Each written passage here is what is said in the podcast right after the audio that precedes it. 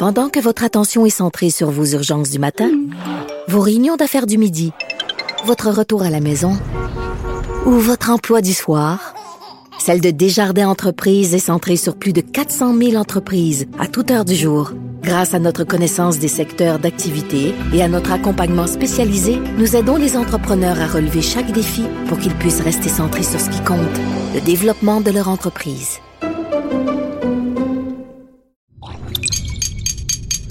Cube Radio. Sophie Durocher. Sophie Durocher. Sophie Durocher. Mon nom est Sophie Durocher. Sophie Durocher. Des opinions éclairantes qui font la différence. Cube Radio. Bonjour tout le monde, bon mardi. J'espère que vous allez bien. Merci d'avoir choisi euh, Cube Radio. Vous l'avez peut-être euh, appris. Euh, les Brit Awards, donc, où on remet des prix pour le, les, meilleurs, l'excellence de la musique en Angleterre. Ils ont décidé qu'il y aurait plus de catégorie meilleur interprète féminin, meilleur interprète masculin. pourquoi? Ben, pour pas faire de peine aux gens qui s'identifient comme étant non binaires. Alors, je vous fais une prédiction. D'après moi, dans quelques années, quand il va y avoir euh, trop de prix qui auront été remis à des hommes, il y a des féministes qui vont dire ah ben c'est effrayant, il n'y a pas assez de femmes qui ont gagné ce prix-là et on va revenir dans quelques années au bon vieux prix remis à des femmes et à des hommes plutôt que de remettre un prix en général. Savez-vous quoi? Les gens sont jamais contents. De toute façon, quand j'ai vu cette nouvelle-là passer, j'ai poussé un très amusé. Ben voyons donc, toi. De la culture aux affaires publiques.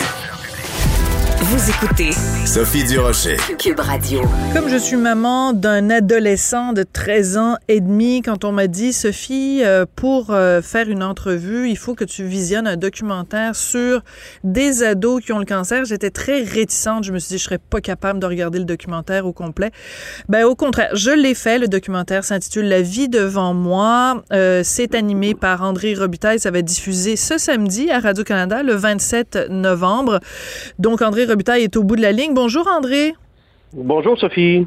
Euh, une des raisons pour laquelle j'ai été capable de tenir euh, jusqu'au bout euh, de regarder le documentaire, c'est la qualité de ta, de ta bienveillance, de ta compassion avec les ados, vraiment toute l'humanité qui ressort de ce documentaire-là. Bravo à toi. au tout début du documentaire, tu dis, André, que d'être en contact avec la maladie, c'est une façon pour toi de donner un sens à ta vie. C'est une exagération ou c'est vrai? Non, non, non, non, c'est vrai. Il n'y a pas grand. C'est pas mal tout vrai. là-dedans. Euh, on peut pas faire ça euh, pendant trois ans de sa vie euh, sans le faire dans la vérité. Euh, un sens à la vie, j'oserais même dire un sens à ma job. ah oui? Je faisais des. Je faisais des télétons, j'en ai fait une douzaine, et quand la musique partait au début du téléthon, à chaque année, je disais à Mireille Desgrains, qui animait avec moi, ce soir, on donne un sens à notre job. Si j'étais un excellent plombier, je pense que je serais plombier euh, bénévole une fois par année. Euh, j'ai besoin de faire ça. Si je peux servir à quelque chose avec mon petit talent de communicateur, ça donne un sens. Euh, donc, forcément, ça donne un sens à ma vie. je touche du bois. J'ai pas. Il y a eu quelqu'un autour dans ma famille qui a eu le cancer, qui malheureusement est décédé, quelqu'un qui était très proche, très très intime. J'ai eu bien de la peine, mais c'est le seul lien que j'ai directement avec le cancer. Mais là, d'être avec des ados qui se battent avec euh, cette maladie, ben c'était inspirant. Oui, c'est très inspirant. Donc, en fait, ce sont des ados qui participent à des expéditions thérapeutiques grâce à la Fondation Sur la pointe des pieds. Euh, donc, des jeunes qui sont en, en, rémission et qui font des expéditions parfois très exigeantes physiquement. Euh, c'est quoi la leçon quand on regarde le documentaire? C'est quoi la leçon qu'on devrait en retirer, André? qu'un ado qui a le cancer reste un ado. Ça, c'est important de le revoir et de le sentir. Eux-mêmes l'oublient. Euh, quand ça fait des années, plusieurs mois, euh, que tu passes de l'hôpital à ta chambre, tu vas plus à l'école, euh, tu as 17 ans, tu as 16 ans, tu as 15 ans, tu as 13 ans, l'âge de, de, ton enfant, Sophie, et tu es pris avec tes parents en omniprésence parce qu'ils prennent soin de toi. C'est complètement l'inverse de ce que l'ado veut faire. Alors, on arrive en nature, ils se rencontrent entre eux, et là, euh, l'ado revient en premier plan et non le malade. Et ça, euh, c'est magnifique à voir. Il y avait des jeunes qui étaient là devant nous, qui sortaient de l'hôpital pour venir faire l'expé. Là. On avait des médecins et des infirmières bénévoles avec nous, ça sécurisait. Il y en a une qui a eu une transfusion de sang complète la veille Hmm. euh, de l'expédition parce qu'elle voulait y être. Ouais. Ils sont amochés. Ariel. Mais la, Mm. la- exact. Mais, mais la nature euh, fait que, et la rencontre, et l'expédition, puis l'obligation de, de ramer, de marcher, d'allumer le feu, ben ça les remet un peu en place dans leur adolescence, et ça, c'est le bonheur. Dans le documentaire, donc, où on te voit avec les jeunes participer à l'expédition, faire des entrevues euh, avec eux, on te voit pleurer à plusieurs reprises, euh, André. Euh, c'est extrêmement euh, bouleversant de voir à quel point ces jeunes-là sont venus chercher quelque chose euh, chez toi. Il y a beaucoup d'éclats de rire aussi, heureusement, mais euh, en quoi le André Robitaille après ce documentaire-là est différent du André Robitaille avant? Qu'est-ce qui a changé chez toi? Magnifique question. Euh, on dirait qu'il faudrait demander à mon entourage. Mm. c'est dur d'être objectif. Euh, j'ai j'ai des nouveaux amis, euh, en l'occurrence des gens qui ont 18 ans aujourd'hui, qui ont 19 ans, qui ont 20 ans. Euh, le temps a passé. Euh, encore hier soir, je parlais à la maman d'une des filles. Euh, on gardait contact en texto. Euh, euh, je sais pas. je- J'ai j'ai j'ai peur de paraître prétentieux, mais je vais le dire, ok? J'ai envie de changer le monde à coups d'aile de papillon. On dirait que je veux Mm. que je veux faire ça. Le métier qu'on fait, le métier que toi tu fais aujourd'hui, euh, je pense qu'il faut rester conscient de l'influence qu'on peut avoir, si minime qu'il peut être. Euh, même si tu animes un show à grands coups de rire et d'anecdotes comme les enfants de la télé, tu peux influencer socialement un peu. Euh, c'est ça. C'est ça ma réponse, mais j'hésite à la dire parce que je veux pas que ce soit ridiculisé, parce que je suis pas naïf. Je sais qu'on peut pas tout changer, mais si au moins on peut donner un petit coup d'épaule à la roue, euh, pourquoi pas. Euh, J'ai envie de ça aujourd'hui. Euh, donner un sens à mes interventions dans les médias, Hmm. un sens social. Ouais. Mais à un moment donné, dans le documentaire, tu, euh, tu le dis aux jeunes, tu dis, vous m'avez appris que quand on dit euh, comment Ouais. vas-tu, euh, on, on, on pose vraiment la question. C'est pas comment vas-tu, bon, puis on passe à un autre sujet. Quand tu demandes à un adolescent qui est en rémission de son deuxième cancer, quand tu lui demandes comment vas-tu, tu le penses vraiment, tu veux vraiment avoir de ses nouvelles. Donc, c'est peut-être ça qui a changé. Le sens des mots, le poids des mots, peut-être? Eh, Exact. Et ajoute à ça l'écoute. Parce que le temps qu'il te répond, écoute-le. Euh, S'il te répond pour vrai, il y a quelque chose de très important là-dedans. Euh, tu sais, moi, ma job d'intervieweur, c'est d'écouter. Euh, c'est ça. Un bon intervieweur, c'est celui qui se tait euh, et puis euh, qui prend euh, l'information, qui laisse parler l'autre. Alors, quand un jeune, euh, pensons, euh, pour ceux qui l'ont vu, là, surtout .tv, vous pouvez le voir, mais pensons à Vincent, mettons. Vincent, c'est un garçon qui est très malade. Il va mieux aujourd'hui, puis tant mieux, puis on est très heureux. Il est arrivé à l'expédition, il voulait pas être là, comme un ado. Ça ne tentait pas, il boudait, comme vos ados qui n'ont pas le goût de sortir du lit. Là. Euh, et puis, c'est ouvert. C'est comme juste magnifique. Et c'est quoi qui a fait ça? C'est la rencontre. C'est la nature et l'écoute. Il était écouté, c'est ce qu'il disait. Je peux partager avec vous. Les jeunes entre eux, là, ils parlaient de chimio entre eux en riant. Ils parlaient de cheveux entre eux en se taquinant. Euh, ils parlaient de cancer en pleurant. Ils se comparaient leur situation. Man, tu fermes, fermes ta boîte, puis tu les écoutes, et là, tu apprends la vie, tu sais. Mais en même temps, je te dirais, André, que j'ai appris en t'écoutant euh, parce que tes questions sont très courtes et droite au but. Donc, tu as su à la fois, parce que le piège quand on fait des entrevues avec des ados, c'est d'être soit misérabiliste, parce que, oh mon Dieu, c'est effrayant, il y a le cancer, Oui. ou alors Oui. d'être un peu paternaliste, de les prendre un peu Oui. comme, je suis votre grand frère et je m'appelle André Robitaille, mais je vais faire, euh, pendant quelques semaines, on va faire comme si on était les meilleurs amis du monde. Tu tombes dans aucun des deux pièges et tu leur poses des questions quand même pas faciles sur la mort. Euh, est-ce que ça te gosse d'avoir tes parents? Euh, euh, est-ce que tu veux avoir des enfants plus tard? C'est pas des questions faciles, André. Mais ce qui m'a poussé à ça, c'est on est un peu technique. Euh, j'ai pris un recul, puis je me suis dit, il y en a eu des documents sur le cancer et il y en aura plein. J'en ai fait, moi. J'ai parlé de 12 télétons tantôt. Chacun fait une participation. Certainement que tu en fais toi aussi pour aider des causes. J'ai pris un recul, j'ai fait, OK, si j'en fais un nouveau, euh, ben il faut que j'aille plus loin, simplement. Euh, L'adolescence m'a attiré beaucoup, beaucoup, beaucoup aussi. J'oserais dire, sans rien enlever, plus que le cancer. Je dis, des ados, on les entend, on les entend peu. Euh, donc, pourquoi pas? J'ai une fille, moi, de 18 ans aujourd'hui. Elle a l'âge de ces jeunes-là aussi. J'étais attiré pour plein de raisons personnelles. Et aussi au niveau des de ma job. J'ai fait, OK, on va faire un nouveau document. Il me semble que les ados ne les entendent pas. Donc, si je suis devant un ado, il faut que j'aille loin. Si je me donne ces objectifs-là, il faut que je pousse. Alors, j'ai dit à chaque... J'ai fait un meeting avec eux, euh, caméra allumée, je ne sais même plus, et je leur ai dit, donnez-moi le droit. Vous avez le droit de dire non, mais donnez-moi le droit de poser toutes les questions et d'aller loin. Et ces jeunes-là, c'est ce qu'ils ont apprécié, je pense, dans ma job. Ils ont fait jamais on se fait poser ces questions-là, ça fait tellement de bien. Il n'y a jamais eu d'hésitation, sauf une fois, puis on l'a mis dans le montage. Oui. Une jeune fille qui m'a qui m'a demandé de ne pas répondre à la question sur la mort. Et c'est déjà une magnifique réponse de dire qu'on ne veut pas répondre pour moi. Et je tenais à ce que ce soit au montage. Oui. Et en plus, c'est Ariel qui, qui, qui, te dit ça.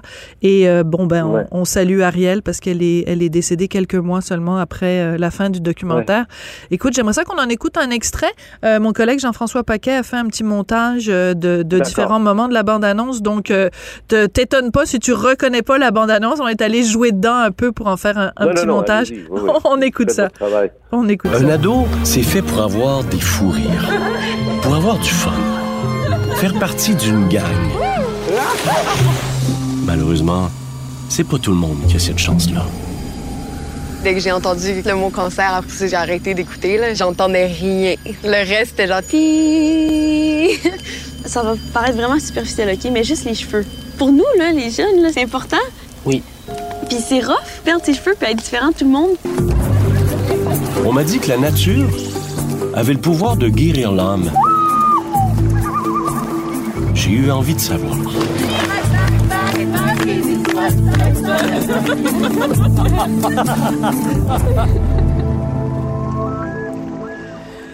Il y a une chose qui est frappante, André, quand on regarde le documentaire, Ouais. c'est la plus jeune participante, elle a 13 ans, la plus vieille peut-être, bon, 17, 18 ans, c'est leur maturité.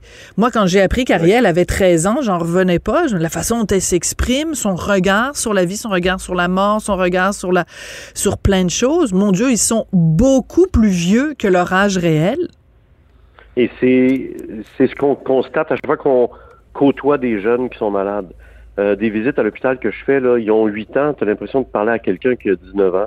Euh, comment l'expliquer? Parce qu'ils sont dans un monde d'adultes depuis malheureusement plusieurs années à cause de leur maladie, euh, parce qu'ils sont préoccupés et ils connaissent bien leur corps, euh, parce qu'ils doivent discuter avec leurs parents régulièrement plus que nos ados à nous. Je sais pas comment l'expliquer, mais c'est constamment ça qu'on remarque. Et même les parents, des fois, sont dépassés par la maturité. Tu sais, il y a une des mamans qui témoigne que son fils, en l'occurrence Vincent, il a fait ses préarrangements avec elle. Allô, c'est quoi qui se passe là? C'est un ado qui est devant toi. À cette époque-là, il devait avoir 16 ans, là, puis là, il est avec sa mère, puis il fait ça. Il y a des maturités euh, inspirantes là, que tu croises, mais ils sont toujours comme ça. Euh, Souviens-toi de Rania dans Oui. le film. Elle parle pas Euh, beaucoup, mais quand elle parle, ça rentre au poste. Mais cette fille-là, mon ami, c'est c'est c'est comme une amie de, de, de ton âge à toi, Sophie, de mon âge à moi. Il y a, il y a quelque chose de déroutant là-dedans. Donc, euh, ça, ça explique aussi, ça fait partie de ma réponse quand tu me parlais de oser aller loin dans les questions. On est vraiment complices, on est sur la même longueur d'onde. Tu sais. Ouais. Parlons de complicité dans la, la- le, le fait de poser des questions. On change complètement de sujet, André. Euh, on a un ami en commun. Moi, tu sais, il y a plusieurs années, j'ai écrit euh, la biographie de Jean-Pierre Ferland. J'ai fait aussi un documentaire euh, sur lui. Euh, et toi, tu t'as, tu, tu, je ne sais pas si l'entrevue est déjà faite ou si tu t'apprêtes à la faire, une longue entrevue avec Ferland, comme tu avais fait avec euh, Janine Suto et Dominique Michel. Est-ce qu'elle est déjà faite, l'entrevue qu'on va voir bientôt à Radio-Canada? Oui, et je m'en vais chez, chez Jean-Pierre vendredi pour lui montrer. Alors oui, elle est prête, tout est fait. On a fermé tout ça, je pense, la semaine dernière. Là, il restait un détail à régler.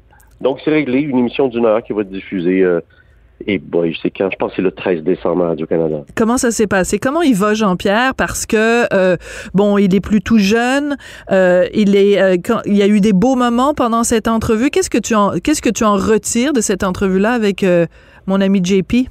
Ben, j'étais nerveux, j'étais inquiet. Euh, Peut-être que je le connais pas autant que toi, mais je le connais bien assez pour savoir que ça dépend de la journée. Tu sais.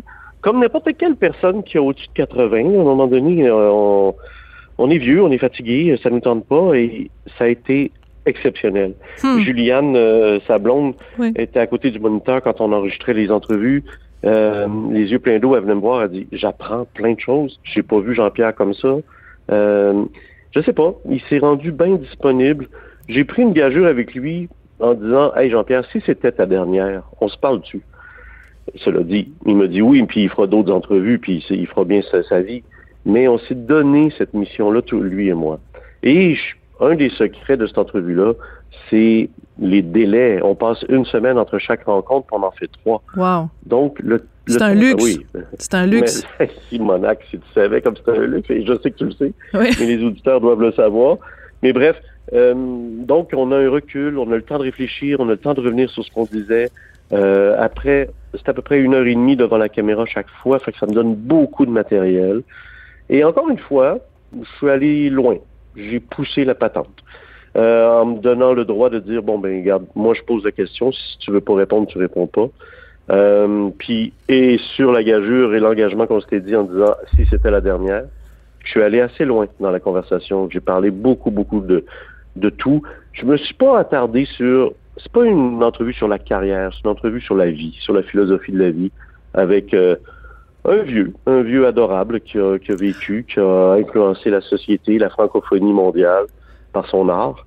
Mais c'est avant tout, euh, il y en a un qui, j'ai un de mes amis, un recherchiste qui l'a visionné dernièrement, puis il dit, il dit, on dirait un fils avec son père ou Ah. un fils avec son, C'est son beau, ça. grand-père. Il y a quelque chose de, puis c'est beau deux boys aussi qui parlent.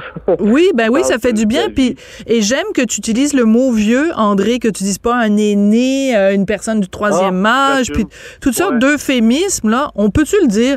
Des vieux puis des vieilles. Ben, je veux dire, même eux, ils utilisent ces mots-là. Pourquoi on, on- on tournerait autour du pot? Il est vieux, Jean-Pierre, puis euh, c'est justement parce qu'il est vieux qu'il a plein de choses à raconter. Tu sais, les trois courriels que tu vas recevoir d'auditeurs fâchés parce que j'ai dit vieux, là, tu leur diras réécoutez. Vous allez entendre qu'il y avait de l'amour là-dedans. Exactement. Écoute, André, il nous reste toutes euh, trois, mettons, il nous reste une minute. Très, très rapidement, euh, tu euh, vas jouer, euh, ça, on va voir ça en 2022 dans une Ah. euh, série qui s'appelle Pour toi, Flora. Tu joues le rôle d'un méchant euh, responsable d'un pensionnat autochtone. C'est à peu près la pire job de fiction que tu peux, le pire rôle que tu pouvais jouer. Et à quoi t'as pensé d'aller jouer ça?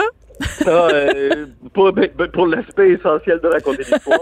Euh, puis ça prend un Dark Vader à quelque part. Ben oui. Euh, il est tout habillé en noir en plus. Oh là là. Euh, j'ai hâte, que vous voyez ça parce que c'est, beau, c'est magnifique, c'est troublant, c'est troublant et c'est grave comme situation, mais faut que l'histoire soit marquée pour qu'on n'oublie pas. Alors oui, oui, je fais partie de ça et vous allez pas m'aimer, mais j'espère que vous allez pas m'aimer en fait. C'est ça, mais ça prend ça, ça prend aussi des comédiens pour jouer les rôles des méchants. Ben oui. Et il faut, il faut que le public qu'on soit capable de faire la différence entre le comédien et le personnage. Là. Donc, on te souhaite que les gens fassent Ouais. la différence. Ben, regarde, je te le dirai si je me fais euh, assassiner, si je me fais botter les fesses dans les magasins. là. Mais écoute, je je suis heureux de l'avoir fait. Je trouvais ça essentiel de, de faire partie de ce projet-là. Quand on m'a invité, j'ai même pas hésité. Mais c'est Ouais. un retour au jeu aussi, hein. Ça faisait longtemps Ouais, quand ouais, même qu'on t'avait pas vu euh, comme comédien. Donc, on a très hâte de voir ça. On a très hâte aussi, donc, le, le- les dates. 27 novembre, c'est euh, le documentaire avec les, les adolescents euh, qui ont le cancer. C'est pas juste ça, euh, mais c'est plein de- plein d'humanité. Donc, le 27 novembre à Radio-Canada. Au mois de décembre, la grande entrevue avec Jean-Pierre Ferland. Puis en 2022, pour toi, Flora. Merci beaucoup, André. Ça a été un immense plaisir de te parler. Ben, merci Sophie. Passe une très belle journée. Merci, toi aussi. OK, au revoir. Pendant que votre attention est centrée sur cette voix qui vous parle ici, ou encore là, tout près ici, très loin là-bas, ou même très, très loin. Celle de Desjardins Entreprises est centrée sur plus de 400 000 entreprises partout autour de vous. Depuis plus de 120 ans, nos équipes dédiées accompagnent les entrepreneurs d'ici à chaque étape pour qu'ils puissent rester centrés sur ce qui compte, la croissance de leur entreprise. Sophie Durocher. Une femme distinguée qui distingue le vrai du faux. Vous écoutez Sophie Durocher. Alors, vous êtes habitués, bien sûr, à cette heure-ci, nos belles rencontres avec Marie-Claude Barrette. Elle est absente en ce moment euh, pour euh, remplacer Karine Gagnon, qui est chroniqueuse, euh, Journal de Montréal, Journal de Québec, dont j'apprécie beaucoup l'opinion. Karine, bonjour. Bonjour, Sophie. Karine, euh, c'est toujours un plaisir de te lire et récemment, toi et moi, on a eu l'occasion de participer au fameux débat du vendredi avec Denis Lévesque euh, sur les ondes de TVA LCN et euh, ben, les deux fois où on a été appelé à débattre, c'était sur euh, les vaccins et les anti-vaccins et je voulais en parler avec toi aujourd'hui parce que euh, je suis toujours surprise de, de, de la quantité de courriels haineux, de messages sur Facebook vraiment haineux et agressif qu'on reçoit, nous, euh, les chroniqueuses, quand on parle de différents sujets, et euh, des gens qui s'en prennent à notre sexualité, à notre apparence physique. Euh, Est-ce qu'on s'habitue à ça, Karine? Ben, je dirais qu'on se fait une carapace. Parce qu'on n'a pas le choix, là, sinon on n'aimerait pas notre travail. Alors ça devient comme un automatisme. Là, on voit comment le message part, puis on se dit Ben, en tout cas, moi, c'est ce que je fais, là, je supprime. Sauf que dans le cas des antivax, c'est vrai que ben moi, là, personnellement, c'est le sujet sur lequel j'écris, pour lequel je reçois le plus de, messages haineux. C'est complètement renversant. Euh, puis ce qui m'impressionne aussi, c'est que les gens euh, croient à, à, des vraiment à des complots. Ils sont persuadés là qu'on est à la solde du gouvernement parce qu'on croit au vaccin. Ça, ça me désespère un peu parce que je me dis avec euh, le temps qui a passé depuis le début de la pandémie, comment c'est possible que ces gens-là croient encore à des choses comme ça, à des théories comme ça, c'est vraiment euh, c'est renversant, c'est oui. le mot là. Puis ce qui est surprenant aussi, c'est que les, ils pensent qu'on est euh, donc qu'on reçoit de l'argent du gouvernement Legault, mais j'aimerais ça des fois leur poser la question. Mais si vous pensez que nous on est vendu à François Legault, euh, aux États-Unis ils sont vendus au gouvernement aussi, puis en France aussi ils sont vendus au gouvernement. Donc ça veut dire qu'il y a comme un complot mondial où on rémunère les journalistes partout sur la planète pour qu'ils disent que le vaccin c'est bien puis que c'est ça qui va sauver l'humanité. Ça veut dire que tous les médecins aussi sont payés par le, le par le gouvernement. Ça veut dire que tous les scientifiques euh, sont font partie aussi d'un vaste complot. Ça, ça fait ça fait du monde à organiser ça. C'est tout un complot. Mais c'est ça qui est qui est, qui est c'est que ils, ils, y croient vraiment. Et puis on fait souvent des blagues avec la, puce puis le 5G qui serait dans le vaccin, mais il y a vraiment des gens qui m'écrivent ça, hein, qu'on est complice de ça aussi, que les gens se font injecter des puces 5G, puis euh, ouf, ça, ça, va loin quand même. Puis euh, c'est désolant parce qu'il n'y a jamais eu autant d'informations. Puis on, il me semble qu'on on fait bien notre travail, on parle aux scientifiques, mais mais c'est là que ça démontre toute l'importance de l'éducation, de la science. Euh, ça, n'a jamais été aussi euh, aussi euh, évident là à quel point c'est important que ça fasse partie des, débats puis que ça fasse partie aussi de notre travail, hein, qu'on aille chercher ces opinions-là, qu'on les mette de l'avant.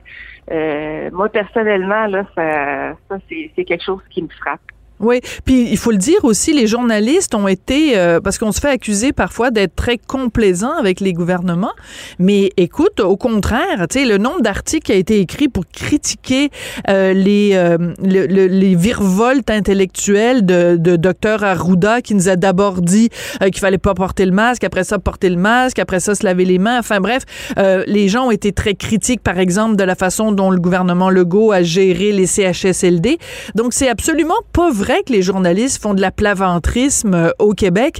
C'est ça qui est choquant aussi, c'est que les, les, les gens qui critiquent le travail journalistique choisissent leur, euh, leur, euh, leur bataille. Ils choisissent de voir ce qu'ils veulent bien voir. Ils voient quand on est, quand on dit la même chose que le gouvernement. Ils voient pas quand on est extrêmement critique du gouvernement. Ben absolument. Puis c'est vrai que les journalistes le sont extrêmement critiques. C'est là qu'on peut critiquer le plus sur les méthodes, sur la façon d'avancer, sur la cohérence dans les mesures qui sont amenées, euh, qui sont pas toujours bien expliquées. Euh, euh, en fait, il y a un gros, gros problème de communication, là, je trouve, depuis le début. Ça fait en sorte que les gens sont méfiants. On le voit là présentement avec le- les vaccins pour les enfants. Euh, les gens sont, sont pas bien informés, ça fait que ça, ça suscite le doute. Sauf que c'est sûr que les journalistes n'écriront pas que on, on a fait des recherches, on a parlé à des experts, ils n'écriront pas que le vaccin est dangereux. C'est sûr que comme tout médicament, comme tout traitement, il y a certains risques, mais je veux dire, j'ai quand même beaucoup plus de risques à prendre la pilule anticonceptionnelle, par exemple, Voilà. euh, que, de, que de recevoir le vaccin. Alors, tu sais, on, on se range aussi derrière le consensus scientifique. Et tu disais l'autre fois à l'émission de Denis Lévesque, il y aurait avantage à éduquer, à éduquer les jeunes sur ce qu'est le consensus scientifique, hein, la, la voix de la majorité là, qui, euh, qui démontre euh, euh, bon quels sont les faits. Et, les journalistes s'en remettent aux faits. Et ça, c'est ce que les gens semblent, en tout cas les, les, adeptes des théories du complot semblent oublier malheureusement. Karine, ça fait plusieurs années que tu es euh, chroniqueuse, que tu donnes ton opinion dans le journal. Euh, tu as été attaquée, euh, tu as été euh, vraiment, tu reçois des courriels haineux comme moi. Euh, Est-ce que les courriels que tu reçois ou les commentaires sur les médias sociaux que tu reçois des anti-vaccins, c'est dans la dans quand, quand tu fais ton palmarès des pires insultes, des pires ou de la, plus grande quantité de commentaires négatifs, est-ce que c'est ça ou c'est différents dossiers municipaux à Québec? Ah, là, je pense que les, les anti-vax et les complotistes, c'est sans précédent. Puis on voit que c'est des vagues de courriels aussi. Alors, je sais pas si c'est les mêmes personnes ou s'ils sont en groupe puis ils se disent, bon, euh, on y va, là, celle-là, on l'attaque, mais euh, c'est, on, on- reçoit, je sais pas si toi aussi tu constates Oui. ça, là. euh, Moi, c'est le pire. mais- Moi, Ah, jusqu'ici, le pire, ça avait été quand j'ai écrit sur Joël Legendre. Il y avait des gens qui me disaient, on souhaite que vous ayez le cancer. Donc, je trouvais que les, les, les fans de Joël Legendre étaient assez intenses. Puis ça n'a rien à voir avec Joël, là, c'est pas de sa faute à lui. Mais, euh, mais maintenant, oui, les, les anti-vax, les complotistes, c'est vraiment le pire. Et c'est euh, la, la, la violence des commentaires. Donc, c'est très inquiétant parce que, euh, ben, euh, comme l'écrivait une chroniqueuse de la presse récemment, il suffit qu'il y en ait un qui décide de péter les plombs euh, et qui passe à, l'acte. Tu sais, quand il, y en a qui disent, là, euh, il faut, euh, il faut juguler les journalistes, il faut les faire taire, puis tout ça. Moi, je trouve que c'est, on vit une période très, très inquiétante. Et s'il y a une, chose qui a fait, qui a fait apparaître la pandémie, c'est à quel point il y a des gens qui sont agressifs, qui sont mal dans leur peau et, qui s'en prennent aux autres. Puis comme par hasard, quand c'est des commentaires qui sont faits aux femmes chroniqueuses d'opinion, ça finit toujours par euh, vous êtes une mal baisée. Moi, en plus, je suis mariée avec Martineau, donc c'est t'es la t'es la t'es- je m'excuse, je vais le dire là, t'es la plotte à Martineau, t'es la plotte à Legault, t'es la plotte à Pelado. Ça finit plus, c'est toujours des insultes à caractère sexuel. Fait que on peut, est-ce qu'on peut le dire, Karine, on est tanné là. Ah, on est tanné, puis c'est vrai que les femmes, on est souvent ciblées comme euh, on n'est pas capable de réfléchir par nous-mêmes. Il y a toujours un homme qui nous dit comment penser. Ça, ça me frappe depuis que je fais ce métier-là, parce que je reçois souvent ce genre de message que j'appelle de mon oncle là. Où est-ce que euh, on va prétendre que je suis pas capable de réfléchir par moi-même. hein. Je suis toujours guidée, je suis toujours Ben la oui. marionnette d'un homme. Là. Ouais. C'est sûr, là. Moi, j'ai j'ai pas de cervelle, j'ai j'ai pas d'intelligence, je suis pas capable de réfléchir, je suis pas capable de développer une idée. Fait que ça, c'est un peu euh, c'est un peu déprimant qu'on en soit encore là euh, en 2021. Là, ça fait années 50, mais ça existe bel et bien encore. euh, je peux vous le confirmer. Bon, ben écoute, je suis contente de voir que euh, au moins euh, on, peut on peut faire preuve de solidarité féminine puis de, de, s'appuyer là-dessus. Donc, ben deux deux écervelées qui sont pas capables de penser par elles-mêmes vont vous dire ce qu'elles pensent de la politique municipale. Parle-nous un petit peu, Karine, de ce premier conseil municipal de Monsieur Marchand hier à Québec. Comment ça s'est passé? Ben, disons que c'est, c'est euh, on appelle ça l'ère marchand, là, après 14 ans de, de, de règne de Régis Labaume à Québec. Euh, Régis Labaume qui ne tolérait pas l'opposition, hein, qui, qui, qui ne travaillait pas avec l'opposition, mais qui, non seulement ça, mais qui, qui pilait dessus. Là. Il pouvait pas, il pouvait pas blairer ses opposants. Euh, là, on a un, maire qui, euh, qui parle depuis en fait la campagne là, de volonté de collaboration. Euh, c'est sûr que par la force des choses, hein, c'est un conseil minoritaire. Hmm. Alors, il n'y a, pas, le choix, de faire. Non, c'est ça, exactement. Il n'y a pas le choix de faire des alliances, mais la, la, lors du premier mandat de M. Labaume, il était aussi minoritaire, puis il n'y a pas eu d'alliance. Hmm. Alors, c'est un bon rappel. Ouais. C'est un bon rappel. Cette ben absolument, absolument. C'est, c'est pas le même style de personnage, c'est pas le même style de, gestionnaire non plus. Puis on le voit depuis le début. Moi, j'ai parlé de changement de ton radical. Puis c'est ce qu'on voit, c'est ce qu'on a vu hier soir. Euh, c'est sûr que aussi ce que je remettais en contexte ce matin dans ma chronique dans le Journal de Québec, c'est que euh, c'est sûr que lors du premier conseil après l'élection, c'était pareil en 2010 moi, j'avais écrit que c'était la zénitude. Euh, tu sais, tout le monde parlait de collaboration. Euh, ça fait tout le temps ça, puis après ça, ça s'effrite assez vite. Mais là, je pense qu'il y a vraiment, vraiment une volonté. Euh, de travailler avec euh, avec les autres, avec les oppositions. Il y a deux groupes d'opposition, ça aussi c'est particulier, ça fait mhm. très très longtemps qu'on n'a pas vu ça à Québec. Et puis il y a deux, c'est un point important, c'est qu'il y a deux projets majeurs à Québec hein, de, transport. Oui, le troisième lien, oui, c'est ça, le tramway, le troisième lien. Excuse-moi, mais ma, ma, ma bouche, ma langue a fourché. Mais donc le troisième lien et le tramway. Et justement, euh, dans ce dossier-là, tu m'envoyais des, des petites notes et on a l'impression en fait que le gouvernement Legault euh, tient un petit peu le maire en otage sur ces dossiers-là. Oui, c'est ça. Puis le maire s'est expliqué là-dessus hier en disant non, non, non, il n'y a pas eu de marchandage parce que vendredi dernier, pour la première fois, le premier ministre François Legault va rencontrer M. Marchand et s'est montré ouvert à des dépassements de coûts pour le tramway. Hein, pour ces grands projets-là, il y a toujours des dépassements de coûts parce qu'il y a l'augmentation normale des coûts de construction, il y a les taux d'intérêt. Euh, c'est pas quelque chose d'exceptionnel, c'est tout à fait normal. Ça se fait sur plusieurs années. Alors, c'est sûr que ces coûts-là augmentent et jusqu'à maintenant, le gouvernement était complètement fermé à, collaborer, à, participer à, à ces frais-là euh, supplémentaires. Et euh, là, il s'est montré ouvert à ça. Alors là, ce que M. Marchand a dit, ben c'est euh, bon, c'est une heure de collaboration, on est ailleurs.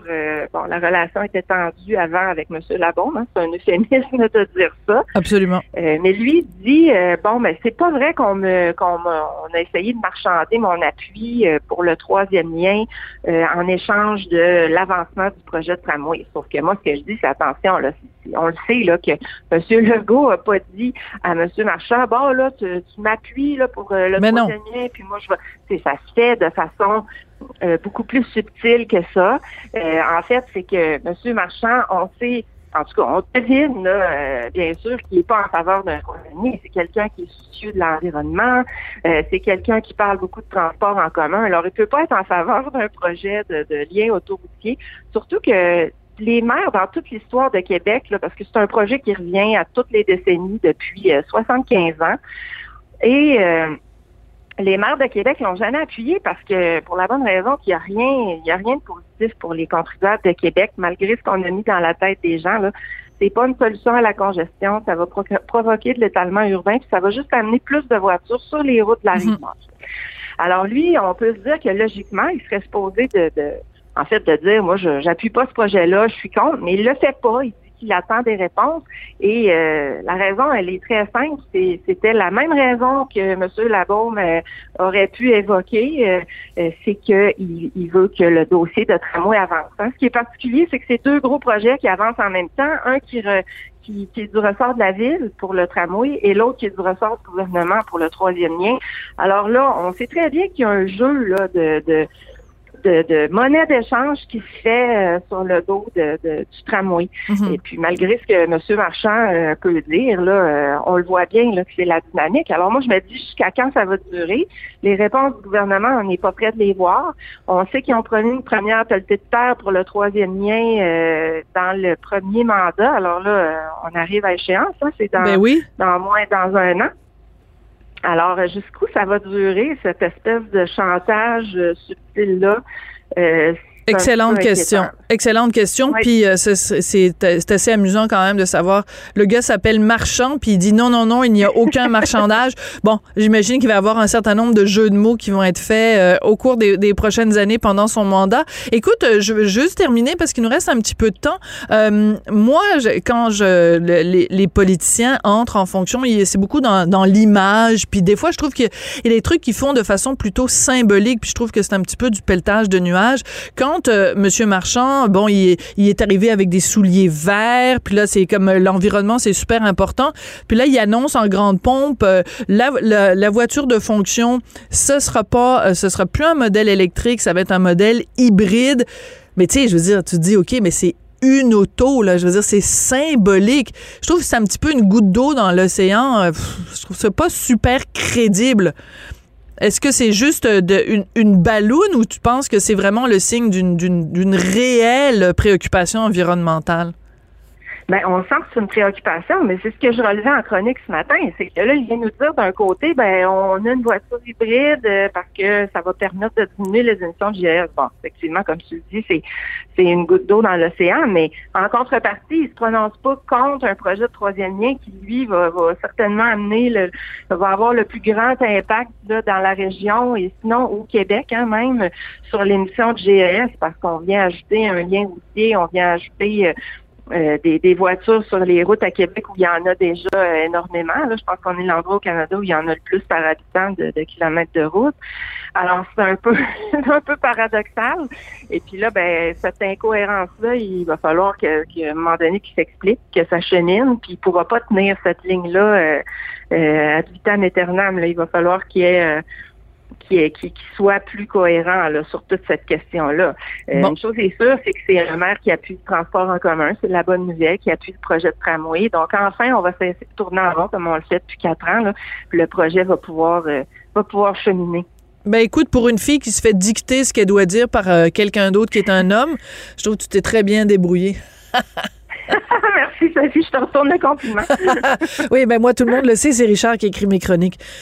Ah, c'est sûr. c'est Ben oui, parce que moi, j'ai pas de cervelle, puis j'existais pas avant euh, de me marier. Hein. J'avais pas de carrière, j'avais rien fait avant.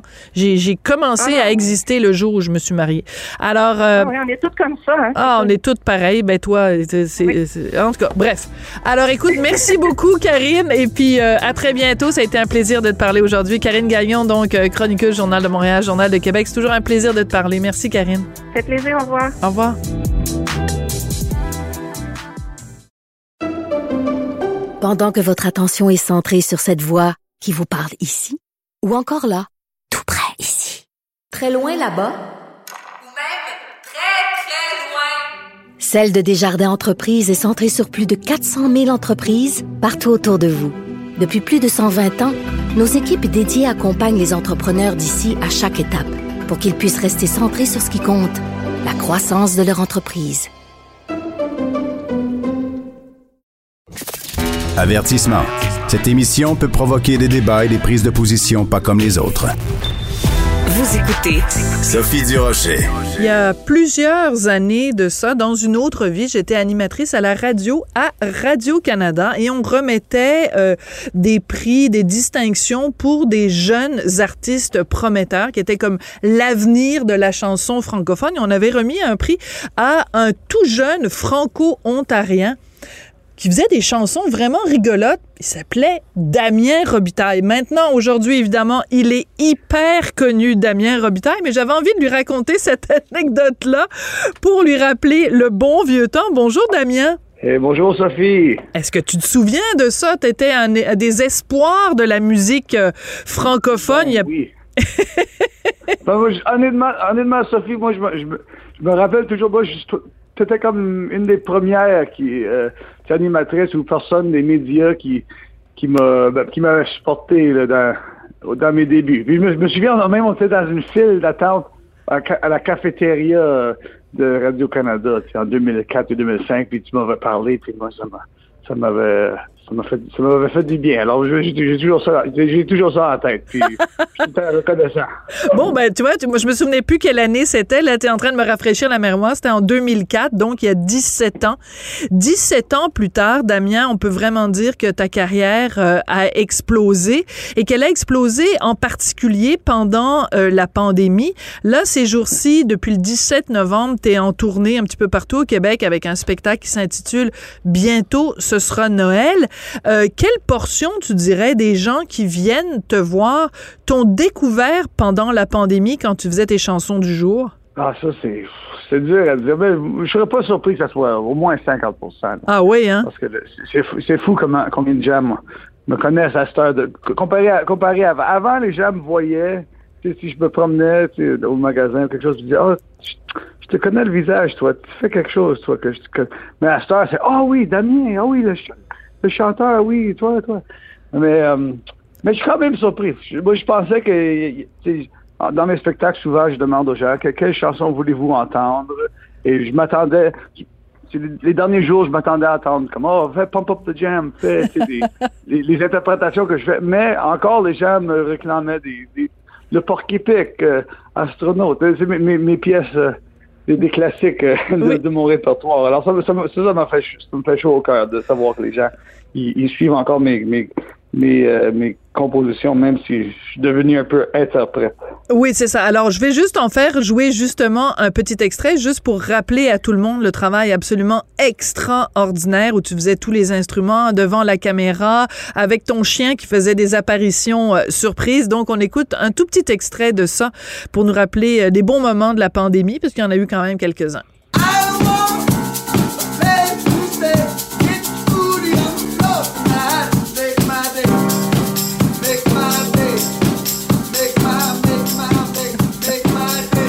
Ça t'avait quand même amené, Damien, une reconnaissance internationale parce que grâce à la magie des Internets, ça a beaucoup euh, voyagé.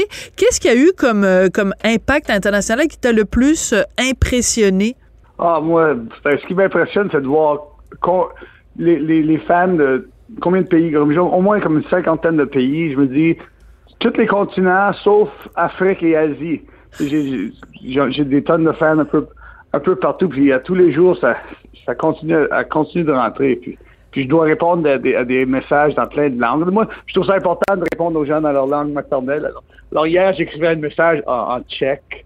Ensuite, là, j'envoie ça. J'ai des messages en, en russe, en espagnol, italien. Là, moi, moi, moi, ça me fait triper. j'ai toujours aimé le- la géographie, puis les langues et tout. Alors là, ça, ça, ça, c'est fun au bout.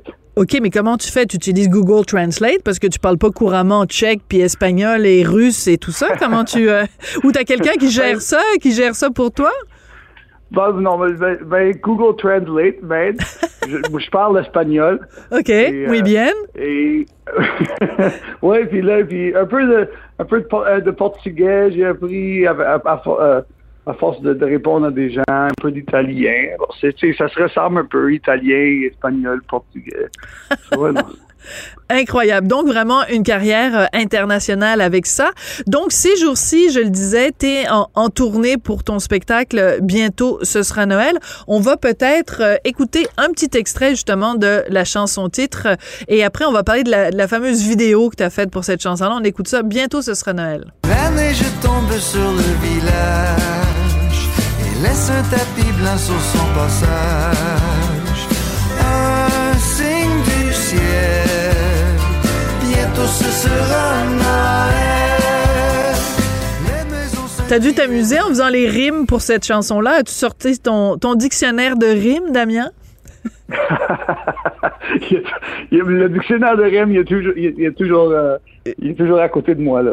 Il est jamais loin. Il a toujours sa place. Écoute, je, je parlais de la vidéo parce que le, le vidéoclip que tu as fait qui accompagne cette chanson-là, on te voit en gros plan euh, en train de, de patiner. Puis des fois, il y a des plans qui sont pris d'un petit peu plus loin où tu fais des sortes de pirouettes artistiques comme un grand champion de patinage artistique. Alors, je te pose la question qui tue. Est-ce que c'est toi qu'on voit faire des pirouettes ou c'est un, un body double?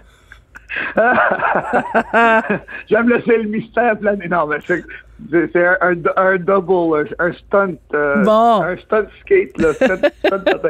J'ai fait- c'est drôle, j'ai fait à croire à mes musiciennes que c'était moi. Ils m'ont dit, hey, Damien, tu patines tellement bien. J'ai dit, ah ben oui, en Ontario, c'est le sport national, la patinage artistique. Ils sont comme, ah ouais, je savais pas. Mais tu vois, ça, c'est important que tu mentionnes l'Ontario. Euh, Damien, je l'ai mentionné au tout début, euh, que quand on t'avait remis ce prix-là il y a quelques années, donc euh, c'était euh, important euh, de reconnaître justement la francophonie à travers le pays.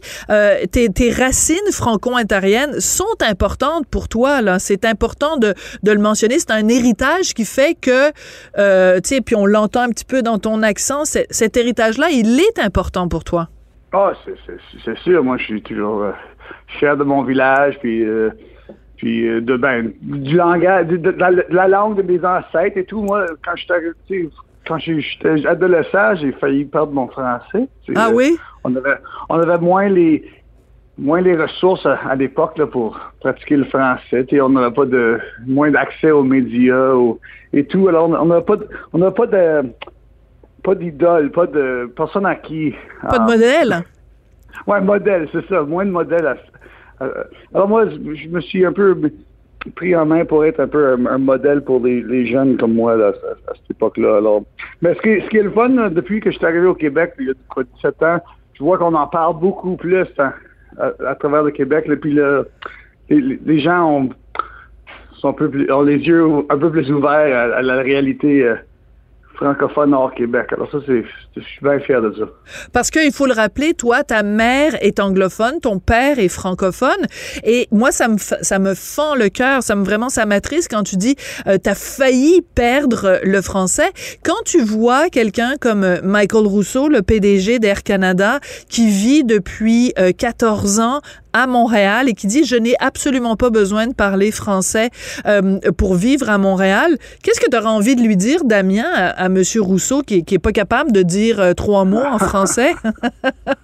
Ben moi, je sais pas. Moi, je- c'est une question de respect. Moi, n'importe où ce que je vais dans le monde, tu sais, si je voyage, tu sais, je vais, euh, tu sais, je vais en Pologne, je vais en Afrique du Sud, là, je, vais, je, vais, je vais me forcer de de- d'apprendre au moins quelques mots, tu sais, par respect des gens. Tu sais, moi, en tant que touriste, j'arrive dans une place, puis je, veux au moins pouvoir dire merci. Ben, c'est comme juste, la, base. Alors, imagine, imagine, si, si tu vis dans la place, là, puis depuis 15 ans, tu ne parles pas. Ça, c'est c'est un peu, euh, un peu un manque de respect, selon moi. Ouais. Euh, je, je resterai pas trop longtemps sur le plan politique parce que je veux pas non plus te mettre mal à l'aise. Donc revenons au, au culturel, euh, Damien. Au dernier, au, ga- au dernier gala de la disque, tu as remporté donc le Félix de l'artiste de l'année ayant le plus rayonné sur le web. On t'était en nomination dans plein d'autres catégories, mais qu'est-ce que ça t'a fait de, de, de remporter ce prix-là? Oh, ben, ça m'a fait. Ça m'a. Ben, regarde, on va dire, quand j'ai commencé ce projet de. Les chansons du jour, là, jamais j'aurais imaginé. J'avais, j'avais, j'avais pas imaginé me rendre jusqu'à, jusqu'au, jusqu'à la disque avec ça. je pensais pas que ça allait prendre cette ampleur-là. Alors, même, juste être nominé, c'était, c'était un honneur. Alors, de gagner ce prix-là, c'était, une, be- une belle reconnaissance.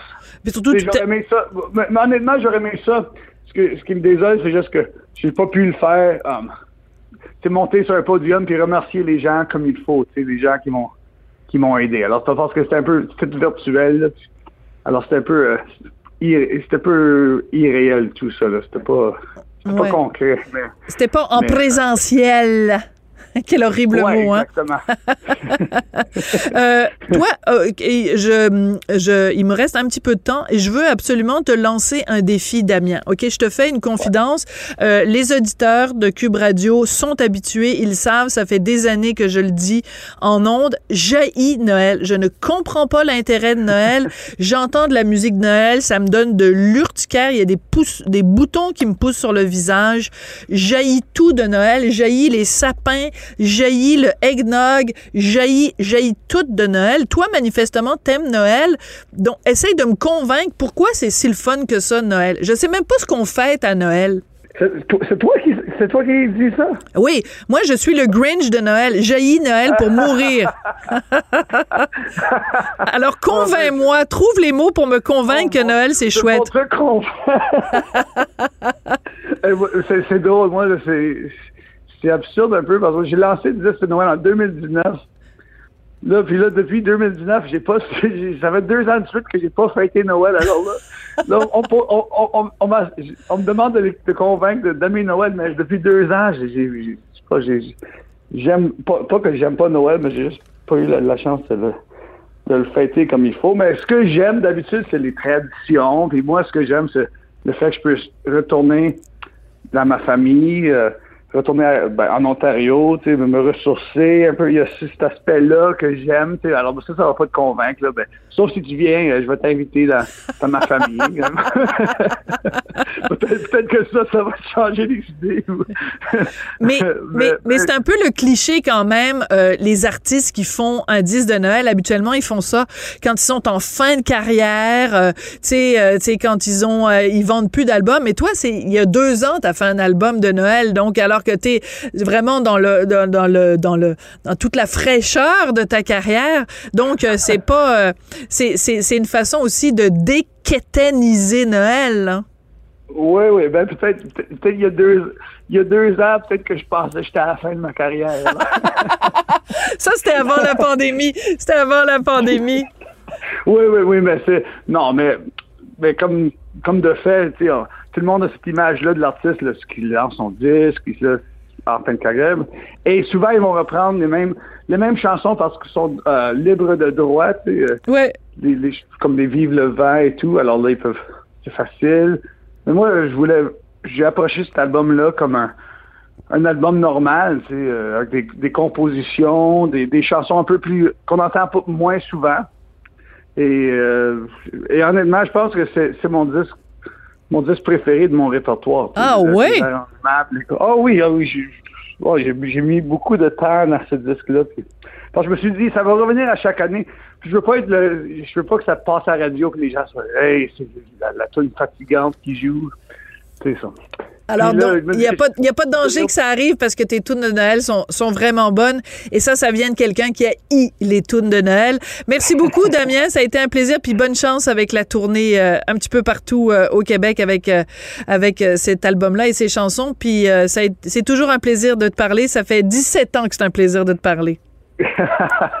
ouais, merci beaucoup, Sophie. Merci. Joyeux Noël, joyeux Noël. J'espère que tu vas l'aimer cette année. Ah ouais, cette année, euh, non, ça va être, je vais chialer comme les autres années. Ça changera rien. Merci beaucoup, Damien. Merci, bye bye. C'est comme ça que l'émission se termine avec un grand éclat de rire de, faire l'entrevue avec Damien Robitaille. Je voudrais remercier Jean-François Paquet à la mise en onde, à la réalisation. Merci à Florence Lamoureux à la recherche. Et je vous dis à demain. Et oui, je vais avoir euh, 24 heures pour euh, continuer à haïr Noël.